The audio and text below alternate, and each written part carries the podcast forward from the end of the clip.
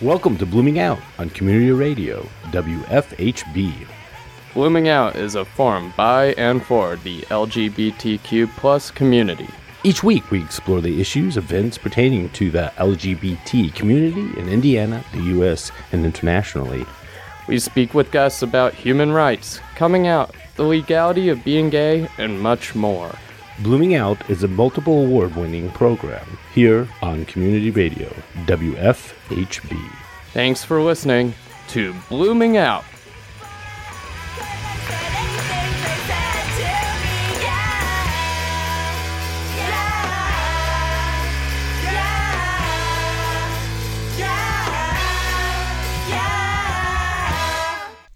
Good evening, everyone, and welcome to Blooming Out. I'm Frankie Presslaff. I'm Melanie Davis. And I'm Alex Ashkin. Thank you for joining us for another episode of Indiana's only LGBTQ news and current affairs program. And a very special thank you for joining us for our Thanksgiving special. Tonight, we are very lucky to have Jonah Chester and Jennifer Bass in the studio tonight with us from Just Married Stories of Marriage Equality from America's Heartland. But before we get to this subject, we're going to talk about our holidays. And since this is Thanksgiving, um, I thought it would be f- kind of fun to hear what our different host and guest uh, holiday uh, traditions are. And maybe since I'm staring at Melanie over there, we'll start with you. Yeah, you, hard stare over the radio. Um, well, we are uh, blessed to have um, been invited to Thanksgiving to our friend's house. This time, they're actually letting us make something, so that's exciting. Yes. Because I I used to cook for friends uh, and family who didn't have uh, places to go when we lived in Indy, and uh, we had upwards of 25 30 people Uh-huh. sometimes Oh, wow. stop through and and i just i loved it you know it's a friendiversary a friendiversary and um uh you know people come in and we're all just uh friendsgiving i'm sorry Yeah, Friendsgiving. friendsgiving I was like, what, what's going on? Friendiversary. this? it's, fa- it's how facebook has attacked my brain It, it, it's just very friend friendly. it's lots of friend it's friend friend friend okay. and um so does everybody bring a a, a, a certain meal with them? we we were our side, I should say. we didn't put that pressure on people so you know because people have varying levels so we just like you, Okay. you just come we provide the food and i Oh, did wow. two hams two turkeys all the fixins and stuff like that i love doing that. Um but i we haven't we you know we don't have a great place to entertain uh, right now. And our friends have graciously uh, asked us into their home for the past three years and, Oh. and it's been great and i love that. And it's you know keeping with uh, the friend thing friendsgiving uh, theme too, and and they're really family, and that's that's kind of you know an exploration of of what goes on on the holiday, right? You know, family getting together, Right. But whose family? How do you count that? Right. So So most people, I wouldn't, that's not fair to say, but some people would prefer to be with the friends, um, especially now after the election, depending on who your uh, your family is and what side of uh, the D or the R they stand on. I mean, can be a very interesting time and kind of stressful for some folks. Oh yeah. I mean, I think it's sort of interesting just because right now is sort of a a little bit of a test of family civility at all of these big meals, but at the same time, I always sort of uh kind of touching on what Melanie was saying, I couldn't help but think about sort of some sort of like little witticism and the only thing I could kind of come up with is you can't you can't pick your relatives, but you can choose your family. There you go. right, And so uh, I'm sort of of the friendsgiving type as well. Um, especially through college, that was like my big thing. Uh, you know, uh, f- uh, primarily uh, have everyone over. Anyone who didn't have a place or anyone with leftovers, that's basically the ticket of, of admission is uh, bring a little Tupperware of some sort of leftovers and, you know, eat, drink, and be merry, Right. more or Right. less. Um, Drink, to- yeah, get drink. married. yeah, but, but I mean, it's been great. Uh, I, I, years ago, years ago, um, I mean, I had friends come in from London to like stay with us for Right. Friendsgiving, Awesome. and it, it was a blast. And I mean, granted, it was probably like ten people crowded into a tiny little two bedroom apartment.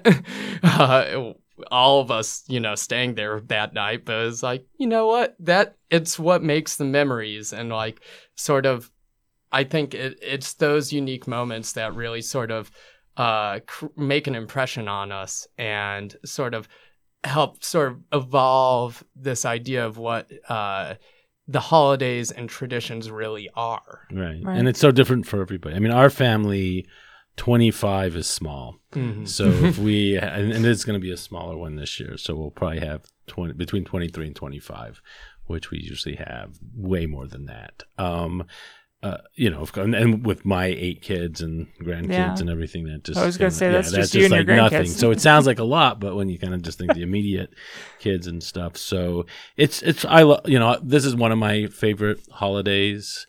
We usually you know we have on my uh, my in laws side, they're definitely politically you know they think a little different than than we do um, and we don't usually get into any of that. We keep it you know kind of simple and talk about building projects and of course the kids and what everything that's going on with them. And it's not a rule that's set up. We just never go there. Mm-hmm. so we've always kind of been that's never been like a, a big issue within ours. I mean people the food is just you know just that's the topic. It's like you know is it going to be enough you know? Then the you know the leftovers and then you know I, what i love about um the you know thanksgiving is just that you have so many more dinners you know it's just like you start with one dinner and then the second dinner and the third Right. dinner and then you're down to like you know the white bread and the the, the white meat and the mayonnaise. It just depends. Um so i don't know. It's just everybody kind of has their own thoughts. How about you jennifer Well, I love Thanksgiving. It's my favorite holiday. And in fact, I think we bought our house because when I walked through the house and saw this giant dining room, I said, I can have everybody for Thanksgiving here. And that's the way it's been for 25 years in this And house this that was right. like, okay, well, it's an, you know, it's a fine house, nothing that special about it, but Right. it had room in Yeah. the dining for a big dining table. But um, I've just been thinking about the experience that I've had interviewing couples and Mhm. who are, you know, same sex couples and what they say. And sometimes events like Thanksgiving are seminal moments in their relationship and not just with their partner, but with their partner's family or with their family. So there are several couples who we've interviewed who at the holidays something dramatic happens to change the situation. So, for instance, we have one couple whose uh, parents were just rejecting anything about him being gay or being having a gay partner, and then at Thanksgiving last year, the mom invited the husband, this guy's husband, for Thanksgiving, and mm-hmm. hmm. it just happened. And hmm. I'm not sure what they talked about. But the fact that she wanted him at her Thanksgiving table was huge. right mm-hmm. And Yeah. I think, you know, these times can be really painful for some Right. people and it can be an opportunity. Right. And so it's, it, It is. know, It's it's, like an it- important time no matter what happens. right For a lot it's an people. accepting you know to be accepted into the family to be invited for the big holidays you know Right. and if you're in a you know a, a same-sex you know relationship when you know that um, depending on who the family is and their acceptance and stuff to, to you know I, I mean we can all probably come up with stories of friends that are still not able to you know bring people into their house or you know mm-hmm. significant mm-hmm. others or it's not talked about. And mm-hmm. you know so it's on, on that side yeah the the stress that goes along with it that it's not such a you know a wonderful house. And that's again our doors are have always been open for for those friends. And so we always would have an extra 10 people at least on top of whatever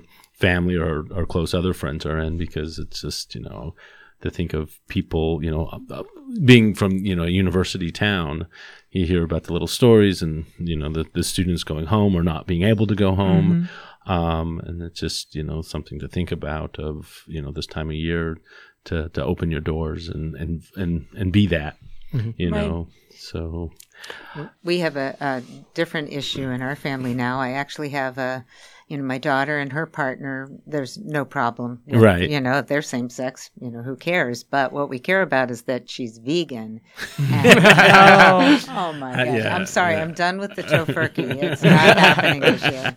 Uh-oh. The hate mail comes in. Yeah, uh, we've never, you know, I guess we have the options, but I'm, you know, that's that's funny. Yeah.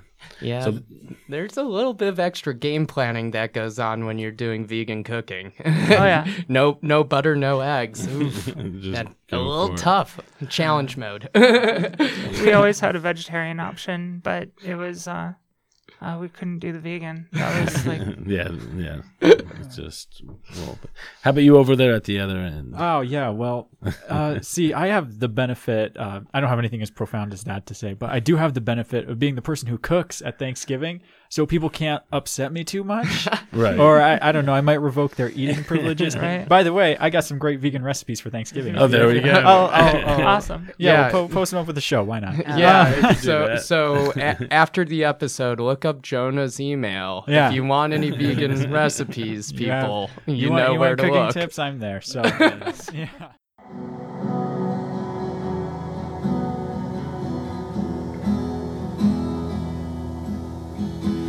Move around freely, this world is yours to roam. Travel to the country, sing me a city song. Well, come on to my doorstep, baby, it's been way too long. I got diamonds in the doorway and soft light shining on the walls. I can feel our connection, I can feel you swaying in my arms. Use your heart and not your head. That's all that I said. That's all that I said. It's not in your head. It's not in your head. We're here right now.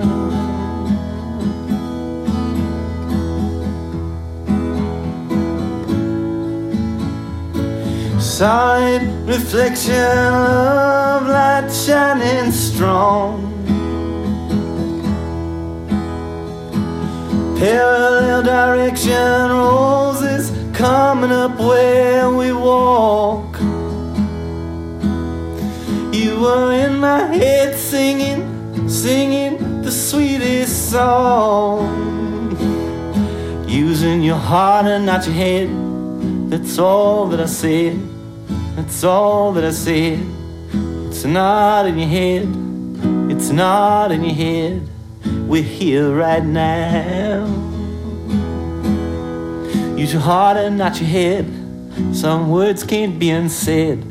Some things can't be undid. The beginning and the end. Use your heart and not your head. Time is not our friend. But we're here right now.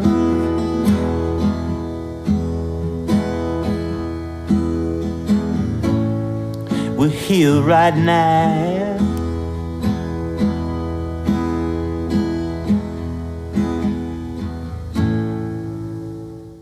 Thank you for tuning back in to Blooming Out. Up next is our newest episode of Just Married Stories of Marriage Equality from America's Heartland. If not now, tell me when. If not now. Welcome to Just Married Stories about Love and Citizenship in the Decade of Marriage Equality. I'm Jennifer Bass. And I'm Jonah Chester. This show tells the stories of same sex couples in the heartland and their journeys into marriage. In 2014, several legal cases and a series of overturned and then reinstated rulings opened up a brief window of a few days in June when same sex couples could legally marry in the state of Indiana. This was nearly a year before the Supreme Court legalized gay marriage nationwide. During this window, couples across the state rushed to tie the knot. Few of them had to do so while riding around on a mobility scooter, however. So I was on a, they call them a knee walker, where it's, it's like a giant scooter for adults. In the spring of 2014, a few months before the initial ruling that allowed gay marriage in the state, Jamie had shattered her ankle and wound up partially immobilized. That did not stop her from getting married to her longtime partner, Donna. Love finds a way, even when you're short one usable leg. We did all this scurrying around trying to find something to get married in and get wedding rings and get a little bit of something for a reception and get everything hammered out. And here I am on my knee walker rolling all over southern Indiana trying to figure out how I'm going to get married. Donna and Jamie were one of only a few dozen same sex couples who married in Lawrence County during the initial two day window. The couple still lives in Bedford with their son Jack. um, the second we found out we could in Bedford, because what was that? That whole week, that first when it became legal in Indiana, Yeah. the people in Bedford were like, "Well, we don't know how to fill out the marriage license," and when we live in Bedford, so we needed to get our license in Bedford. But when we heard that they figured out how to figure fill out the marriage license, we're like, "Okay, let's go." so we planned it Like in 36 in hours. 36 hours. well, I actually did propose. Because I didn't think she was going to get off her knee walker and go to the courthouse with me. I don't know why. I mean, I knew it was coming and everything. I just, it's kind of a bad pun, but I guess I was being a foot dragger. Well, when she said something about um, that they um, said that they figured out how to fill out the marriage license, she was sitting in her chair in the living room. So I just got down on my knee and grabbed her hand and said, Well, do you want to get married? I'm like, you're delirious. yes, that's what she said. After the heartwarming and romantic proposal and the hectic dash to the county courthouse for a marriage license, the couple now had to plan the actual wedding. It was modest, and they opted for a small chapel instead of a larger church. There were a couple issues on the day of the wedding, however. I'll let Jamie explain. So my dad was like the last person to get here. So once dad got here and I got him in the chapel, then we came in and went down the aisle and I'm on my granny walker and it took so long. So somebody starts singing, We're going to the chapel and we're going to get married. and I'm going clunk, clunk, clunk, clunk, clunk, clunk, clunk, clunk down the aisle. No, I can't. I can't. I can't. I can't carry a tune in a bucket. No one's singing for you. So the longer I stood up there, the more the sweat was just rolling off of me. I was drenched, and after a while, my legs started shaking because I was just in excruciating pain. And I'm like, "Wrap it up, wrap it up." And then everybody's like dabbing their eyes and everything. And Jack, our son Jack, notices that people are crying and he starts to get emotional. So then, you know, the ceremony's largely over and he just comes running up to us and just hugs us and hugs and just sobs. He just cries his eyes out and everybody's thinking, well, there's something wrong, there's something wrong. I'm like, no, he's fine. He's just, you know, feeling the moment. And, and he was. He was just fine. And he was probably tired from being at Boy Scout camp all week. I kept telling Jack, I said, Jack, the only thing that's different now is it's going to take an attorney to get rid of her. and her friend Ellen overheard me say that, and she goes, Oh, so romantic. You said it's going to take an eternity to get rid of her.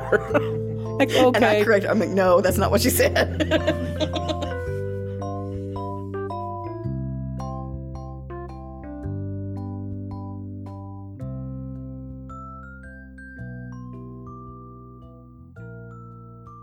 Jamie and Donna acknowledged the stereotypes about southern Indiana.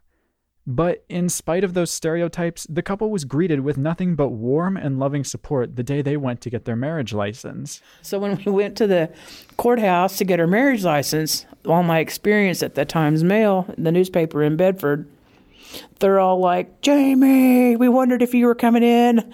And see, I'm I know a lot of gay people in this area think, you know, Lawrence Countyans are a bunch of knuckle dragging mouth breathers, but those girls in there could not have been sweeter to us, and they, were, you know, were genuinely pleased that I had managed to make it in there. And so it was that was really nice that they were so happy to see us. Jamie and Donna have never been shy about their relationship. They never describe each other as friends to avoid criticisms or bigotry from others. As Jamie puts it, I don't do things like that with my friends. by being open and honest about their relationship, Jamie and Donna began to attract and meet other LGBTQ couples in the area. Now, the couple is part of a growing community in Lawrence County. Yeah, there, there was like I said, I was I was like 23 years old before I even knew another gay person. Um, as far as growing up in the gay community, no, there was nothing like that. Um, when we moved back to Bedford, it was so funny.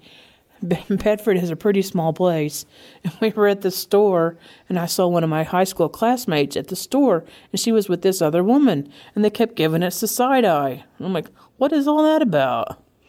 So we get home, um, and everybody still had landlines, and our phone's ringing, and they're like, "Hey, this is Jana and Chris.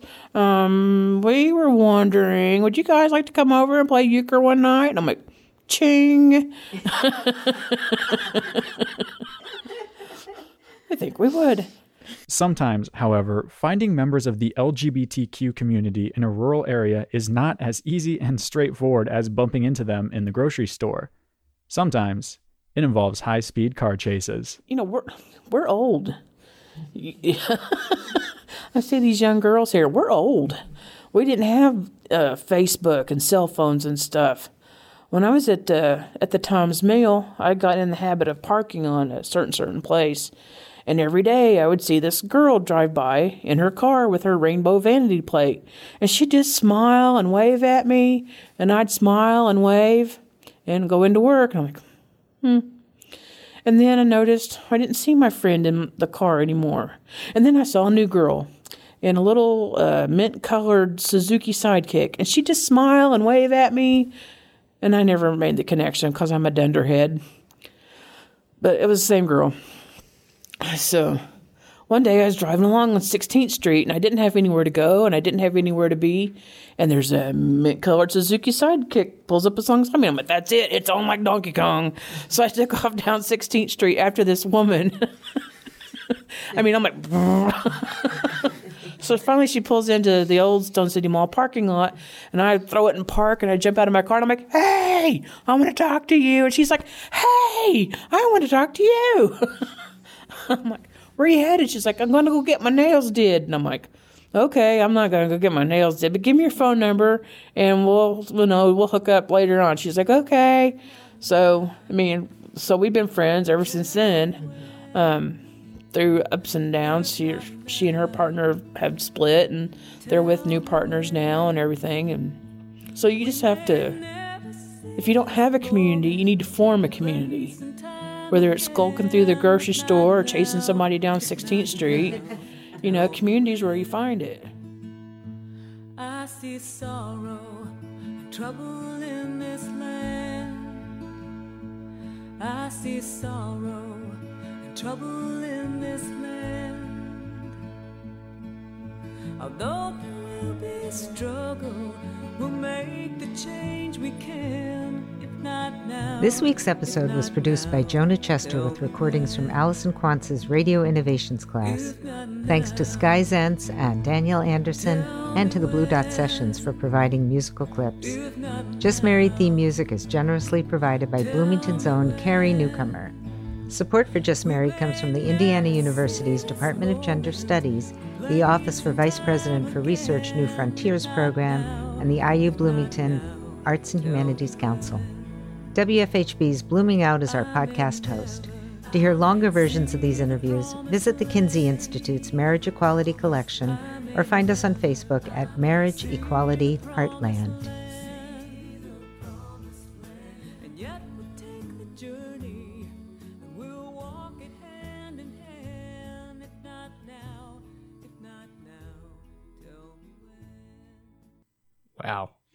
I, all I have to say is, uh, hearing that story. Well, first, thank you, Jennifer. Thank you, Jonah, for sharing Yeah. yet another our pleasure. w- wonderful episode.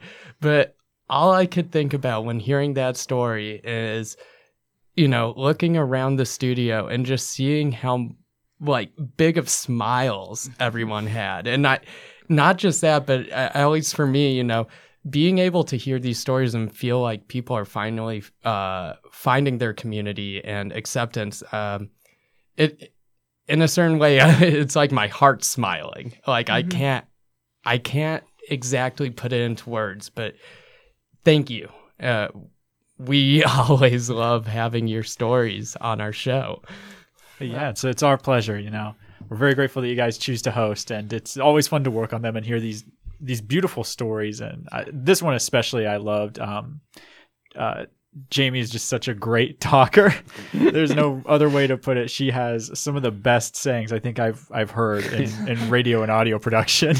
I, I think it's a really brave thing to speak out and to allow us to tell these stories too, because you know this wasn't something that you could do easily five Right. years ago, and for some people, it's not easy today. So Right. I really appreciate um, Jamie and Donna and everyone else who is willing to tell their stories and share them. Yeah, I mean, this was again, it was kind of a warm and fuzzy story, and it was, you know, you couldn't help but kind of giggle and smile Mhm. as uh, what was the the last one, and she was scoping her friend out in the grocery store, skulling. Skulking. Skulking. Skulking. I was skulking.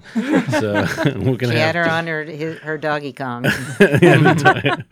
Just yeah, I mean, you know, fun local, you know, Southern Indiana colloquialism. Um, so yeah, I mean, it's it, it's it's a part of a, a story that's so important to be told. Um, you know, I think a lot of times people think of, you know, you you come out and you leave and you go to a city, you know, um, Right. or you know, you, you, or you just exist, you know, with without you know being who you are um, and to, to hear these these real stories of these individuals w- that are living in the rural communities that are able to be themselves, Yeah. be in love, and raise their family, and and and have uh, friendship groups, Yeah, and yeah. Their, their child. I th- think they had one son, yeah, they had one son, Jack. Jack, and yeah, and to you know to, to- for that is just you know again it's, it's so important for people to, to hear that side.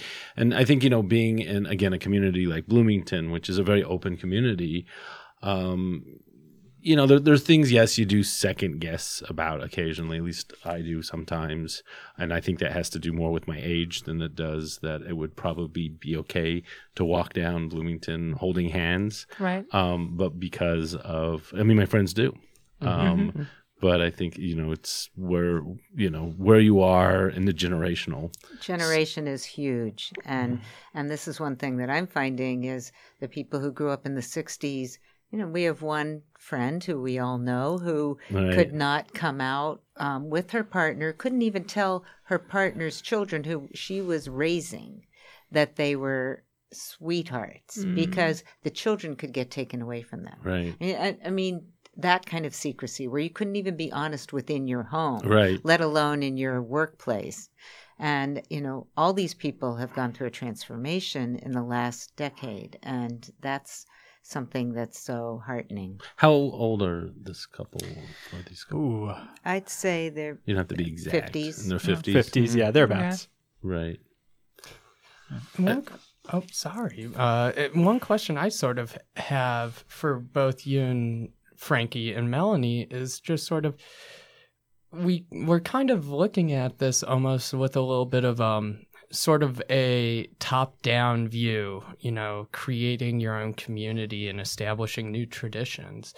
Um, my question is is how have things actually changed for either of you folks you know within the past 10 years or so or uh, even given you know after uh, the decision of Obergefell v. Hayes you know did that create a unique uh, sort of catalyst for these new uh, communities that you might seek out or new traditions that you guys were hoping to establish Um, I don't know. I think you know what's changed mostly for us is that Kelly's my husband. Yeah. um, instead of partner or you know friend, special friend. Um, I mean, yes, that makes a big difference as far as um, emotionally and legally. Um, but again, you know, I live in a progressive community, so it wasn't that you know um, I just kind of woke up and everything was different. I think that's just kind of a it's a progression that happens, and I think more or less, it's we think more of it as as we go into different communities around the country when we travel or whatever is you know kind of scoping out kind of a safety you know measure mm-hmm. of you know how open they are. And, and again i hate saying this but me and kelly pass a lot for just being two dudes. And people usually or never assume that we're a couple. Um and so we we kind of pass through a lot. And and we are not the affectionate guys you know that would walk around. And even i don't know i would probably kelly's just that's not kelly's thing. Um but that's not been like an issue for us. Um and so yeah i think for us it's it's just kind of it's it's over time that as we see things change and people become more progressive and understanding um you know i think that's that's the big change. It's slow. Um Yeah. how about you melanie? Uh, I I lived in Indianapolis for 12 years, and that was my community of uh, you know coming out into and and you know uh, some of my uh, oldest and bestest friends uh, came from there, and when we uh, when we were doing those uh, friendsgivings. Uh, it was because there wasn't a whole lot of acceptance within people's families, and what I've noticed over the past dozen years or so is um, families have eh, really opened back up to, you know, their lost members or they're not lost, but um, Overlooked. uh, shunned. I yeah, I'm not even gonna sugarcoat it. Um, you know, f- family that was meant to feel uncomfortable being themselves at home and uh, kind of chased out of those holidays uh, together. But then, you know, there was a, an outreach, or at some point there was a, a break where people welcomed, uh, you know, their their loved ones back in. They never stopped loving them. They just didn't know how to incorporate that into their lives.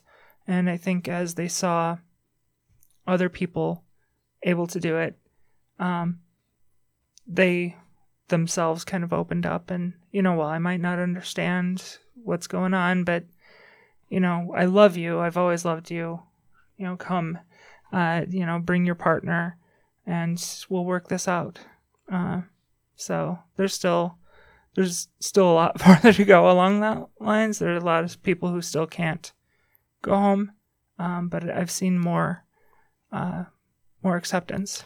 Yeah, in- in a sense, there still is hope. You know, there there still is hospitality and love in people's hearts, and I think it's critical that, especially during the holidays, when we're with family, when we're with friends, that we open up our hearts, our doors, and show ultimately sort of the brightness of the human spirit mm-hmm. and our ability to reinforce community and show our love and acceptance of everyone. And just even thinking about that, I think we might have a few little clips from around the community and from blooming out staff members of about family tradition, the holidays. Uh, I have gone out and done the roving reporter uh, gig, and I took a little recording device and went around and have asked just a couple of basic questions. What does family mean to you? And um, and what are you grateful for? Uh, What are you what are you giving thanks for? And uh, and I've put together a little uh, uh, piece about that. So here it is. awesome. Let's take a listen. Happy Thanksgiving. At least that's what the paper plates I got on sale say. The Norman Rockwell image of a happy white family seated around a table anticipating the feast they are about to demolish is etched into most people's minds. It's the gold standard. Anything short of that is just not Thanksgiving. I badgered several Bloomingtonians to get their take on family, to see what people of different ages and walks of life had to say about it. Traditionally, LGBT folk have had to create our own families because we were either made uncomfortable in our family of origin or we were disowned. The holidays can be a rough time for LGBT folk. For younger generations who are growing up proud and out, maybe life has gotten a little bit better. I wanted to see how the average Bloomingtonian felt about family, how they defined it, and what they were thankful for. So I have two questions. The first one is What does family mean to you? Family is a web of relationships that you start with at birth, and you get to choose how they evolve over the course of your life. And that can be positive or negative for any one person. My family was very destructive, um, and I recently broke off all contact with them. And I'm building a new family here. What are you thankful for? I'm thankful that I'm finally away from the Texas heat. Family means the individual or individuals who either you would choose to drop everything to go to their aid or they would do the same for you. Uh, Thankful for this year is the opportunity to be able to grow as an individual and find other individuals to build up around me in the process. Family means like the ones that are close to you, the ones that like, you know, you can't live without really. So like not just blood, but like, you know, the people that are really there for you and like support you and what you do. I'm thankful for I don't know, the fact we're moving. So I'm excited. I'm scared but excited. My family and my Mason, my new little one. uh, what does family mean to you? It means everything. It's like I can't even put it into words to be honest. Like family is a sense of belonging in this world. It's something that you feel spiritually. You feel bound by something whenever you have a family. And growing up it was hard for me to find a family because my family was going through personal things, either loss or drugs, so I had to look for other people in the world to become my adopted family. So I found it in a different way. I am thankful for my beautiful girlfriend. She makes me happy. She keeps me she's like my other half. Like I couldn't function without a, without her. She just does everything for me and she also keeps me calm. What I'm thankful for. And my child. My child's pretty cool. What does family mean to you? Um, it means that you have someone that that takes care of you and that respects you and that listens to you. What are you thankful for this year? That I get to see my dad. What does family mean to you? Family, to me, um, trust. People I can trust, people who are there for me, um, and I'm there for them. We share everything and go through life together. I'm not sure what else to say. I am grateful um, for my life, for my new life. Um, I came out this year, as you know. There has been so much support from my family, from friends. It has really been a blessing to finally be at peace with myself, to be able to go to bed at night. And I go to sleep now, just boom, I just fall asleep. I'm Just so at peace with myself and and and everybody has most everybody has been very accepting of this. You know, I have my family, most of my family, and most of us have our health. And um, I have a lot of great friends in Bloomington. What does family mean to you? Um, I don't know. I feel like it's I guess it's like the uh your closest community is what I'd say. Um, I'm thankful for uh I'm thankful for the fact that like everything's worked out pretty well even though everything's been pretty for the most part. Yeah. in general, um for the past couple years uh in the world and uh kind of everywhere, but everyone seems to be kind of all right. Your family is kind of like your tribe, like your your people. You know, you're they're always there for you, and they love you unconditionally, regardless of, you know, maybe if you make some bad decisions. I feel like your family is always there for you. I am thankful for the birth of a new child and my boyfriend's family, a beautiful child, and I'm also thankful for um, my new life in Bloomington. I, I really enjoy living here, Family means a place to learn how to survive. Family should be about solidarity, but is also a testing ground in your earliest years to learn who you are and how you're going to defend yourself, because there are likely to be attacks on your personhood. You're lucky if that's not the case. Very grateful for my own family, who are wonderful. Also, very grateful for the ability to watch another turning of the earth. Grateful for the opportunity to continue to struggle for better days for the planet. And grateful for all the wildlife and the little birdies and froggies and squirrels. Family is my like my group of friends or my school who I'm close with and I can go to if I need anything. And then my biological family. They're people who I am close with and connect to strongly and they accept me for who I am, will correct me if I'm wrong, but also they will support me in my decisions most of the time. I'm thankful for my friends and my family at school, eh, biological family stuff, and my cats, who are adorable and should be loved. Wow. Uh, thanks, Melanie, for producing that segment. And thank you to all of our community members who helped make this such a special episode.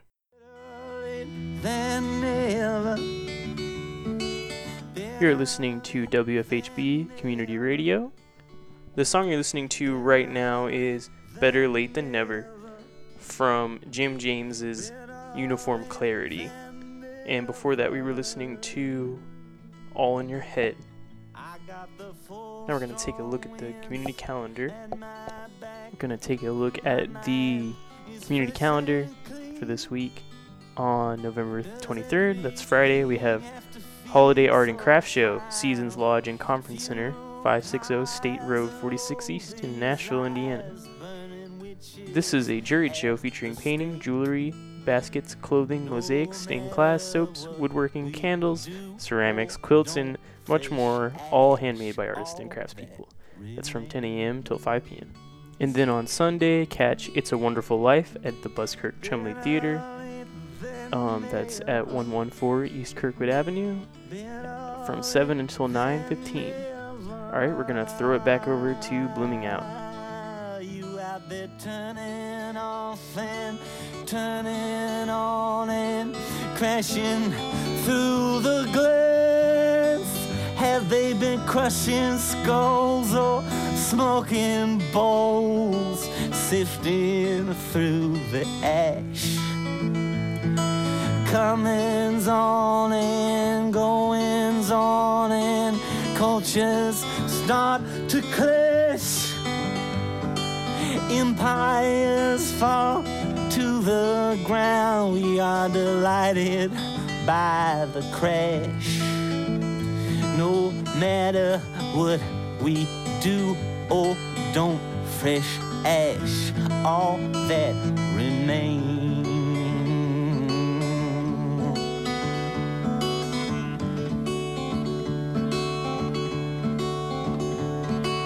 Tell me now so I'll know how to fulfill your every wish.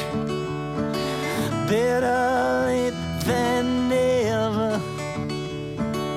Better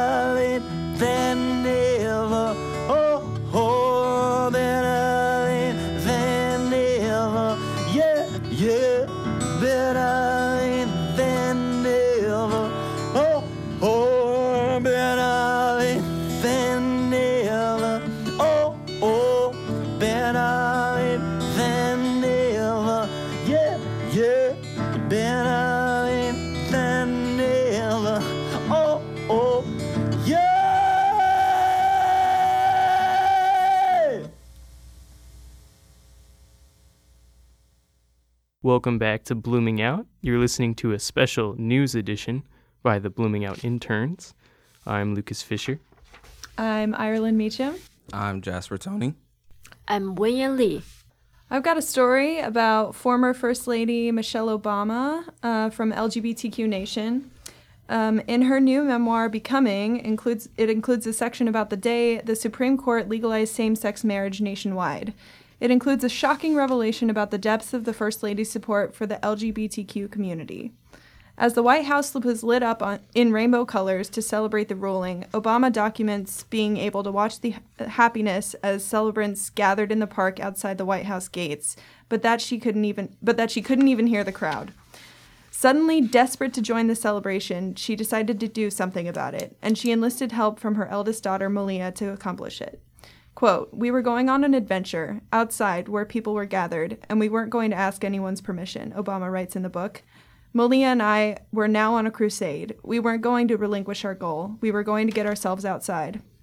After a complicated process of sneaking past the Secret Service and being thwarted once, the two finally made it outside.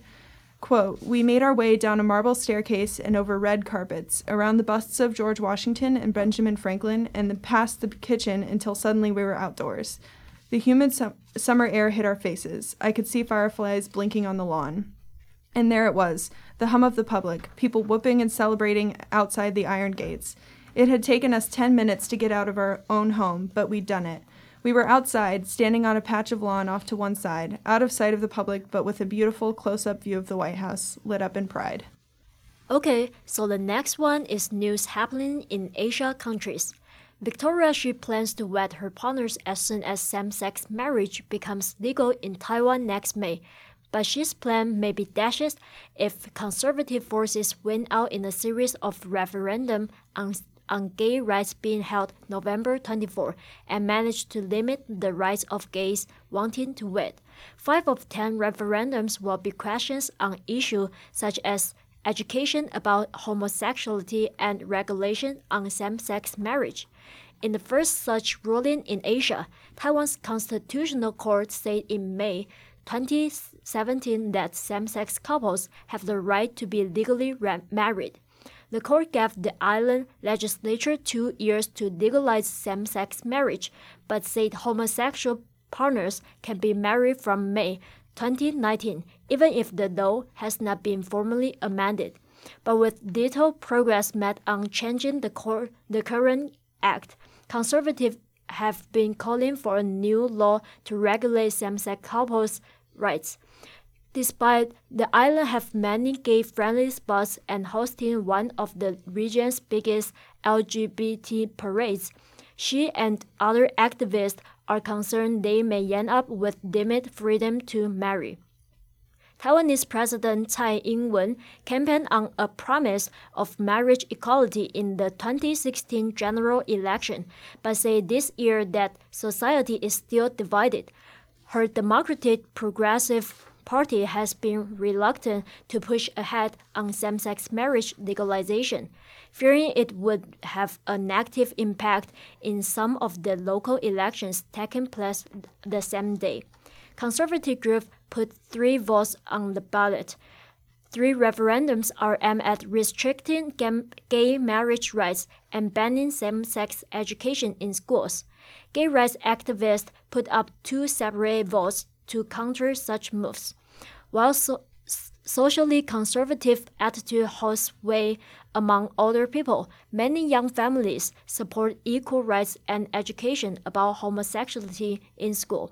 All of the referendums need a minimum of 4, 4.95 million votes in favor to force the legislative body to enact regulations in the next three months, a higher bar on an island with a population of, of about 24 million. While the votes will not stop same-sex marriage becoming legal, they could cast shadow on how it is regulated. Report. Trump administration pressured 4-H to remove policy welcoming LGBT members. The Trump administration pressured the international 4 H youth organizations to remove a policy welcoming LGBT members, prompting a debate that led to the firing of the top 4 H leaders in Iowa, Des Moines Register reported on Sunday. The investigation by the Register found that Heidi Green, the former chief of staff for Secretary of Agriculture Sonny Perdue, requested the organization rescind the policy as conservatives and evangelicals protested it in the days after its announcement. The policy has asked the policy had asked the local programs to treat all students consistent with their gender identity and allow them equal access.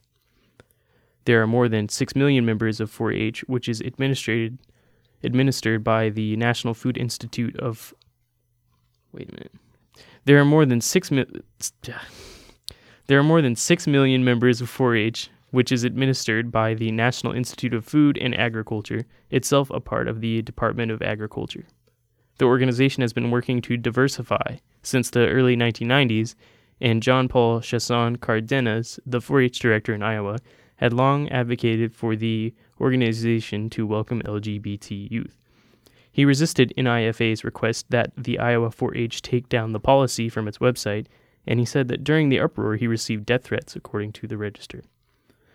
Agriculture Department spokespeople have maintained that the policy should not have been disseminated, as it was developed by a regional 4 H group and did not go through the required pathways to create a policy. Officials at Iowa State University's Extension and Outreach, which oversees the 4 H program in the state, said that they fired Chaisson Cardenas over the, his failure to follow proper guidelines for policymaking, among other issues of professionalism. He has disputed their explanation, asserting that he is being punished for standing up for the rights of transgender youths. More than 200 people, including some 4 H leaders, signed a letter to the ISU president after the firing, praising Chaisson Cardenas' work reaching out to youth were, who were otherwise overlooked. The Trump administration has already established a habit of chipping away at protections for ge- transgender people. In July 2017, Trump announced a, a ban on transgender troops in the military. In February 2017, Trump rolled back the Obama administration guidelines allowing students in public school to use the bathrooms of their choice. And in October, the New York Times reported that the Department of Health and Human Services called on government agencies to adopt a, a definition of gender as being determined on a biological basis that is clear, grounded in science, objective, and administratable.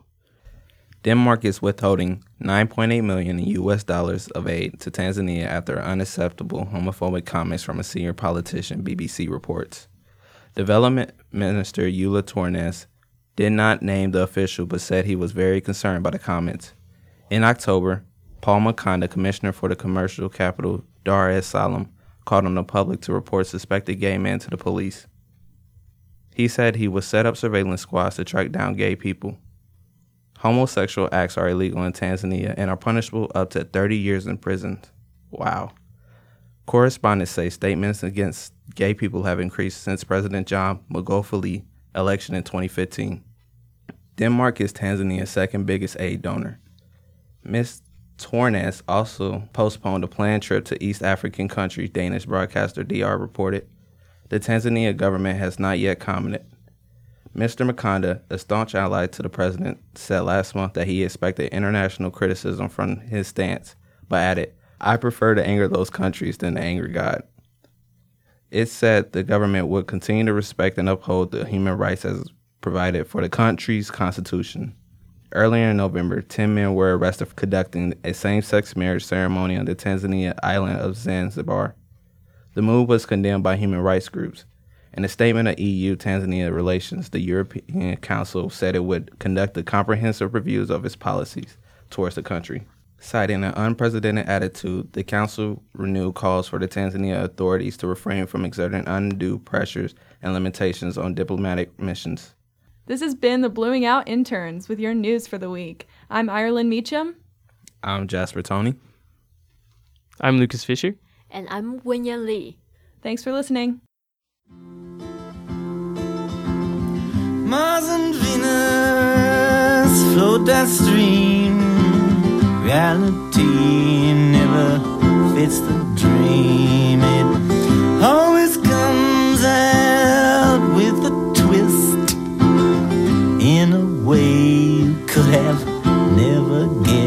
Work out now. Not like you thought it would.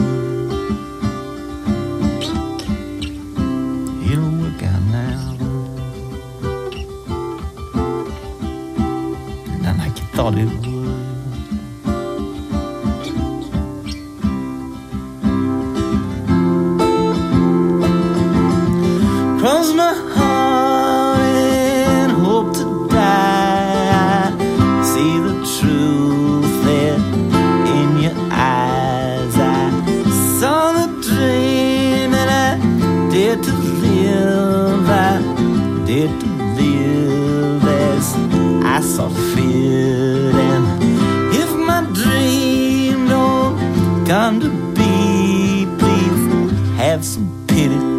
Poor fool like me.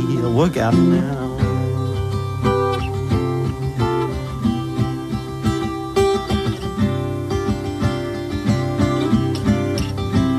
Not like you thought you would. It'll work out now.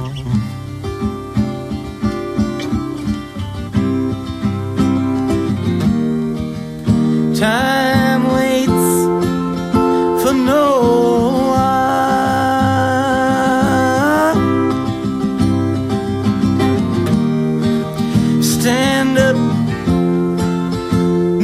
no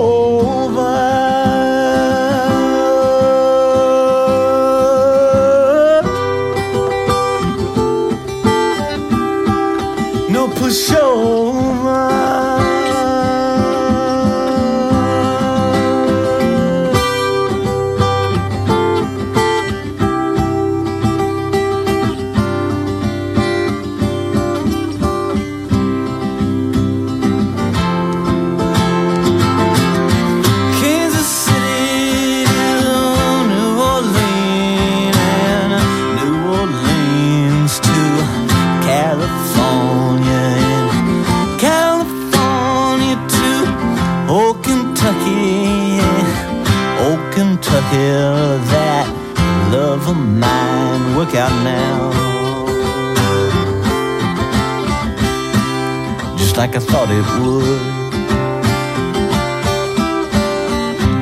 It'll work out now. Just like I thought it would.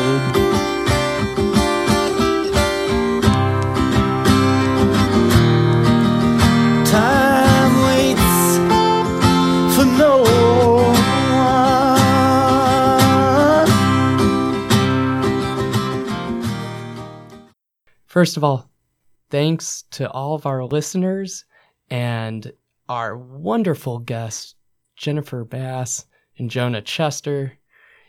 And for all of those who are out there traveling with family, friends, or whomever, enjoy yourselves, spread the love, and safe travels. I'm Alex Ashkin. Blooming Out is produced by Frankie Presslaff. Our executive producer is WFHB News Director Wes Martin. Lucas Fisher is our engineer. Blooming Out's community liaison is Alex Ashkin. Our trusted intern is Jasper Toney. For Blooming Out on WFHB, I'm Melanie Davis. And I'm Frankie Presslaff. And remember, if everything was straight, roller coasters would be one long, boring ride. Happy Thanksgiving. Good night from your Blooming Out family.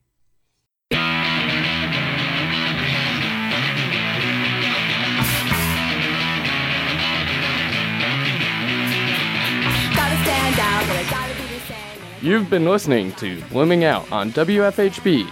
Blooming Out is a product of WFHB's News and Public Affairs Department. Tune in every Thursday evening at 6 p.m. for Indiana's only LGBTQ plus news and public affairs program. You can hear this and other programs online at WFHB.org. Comments and suggestions for future topics or guests can be sent to bloomingout at WFHB.org. That is Blooming OUT at WFHB.org. And thank you for listening. gotta remember this is what I'm about. Gotta stand up and I gotta be proud and I gotta remember this is what I'm about. And what about being a girl? Well, how could I mind it?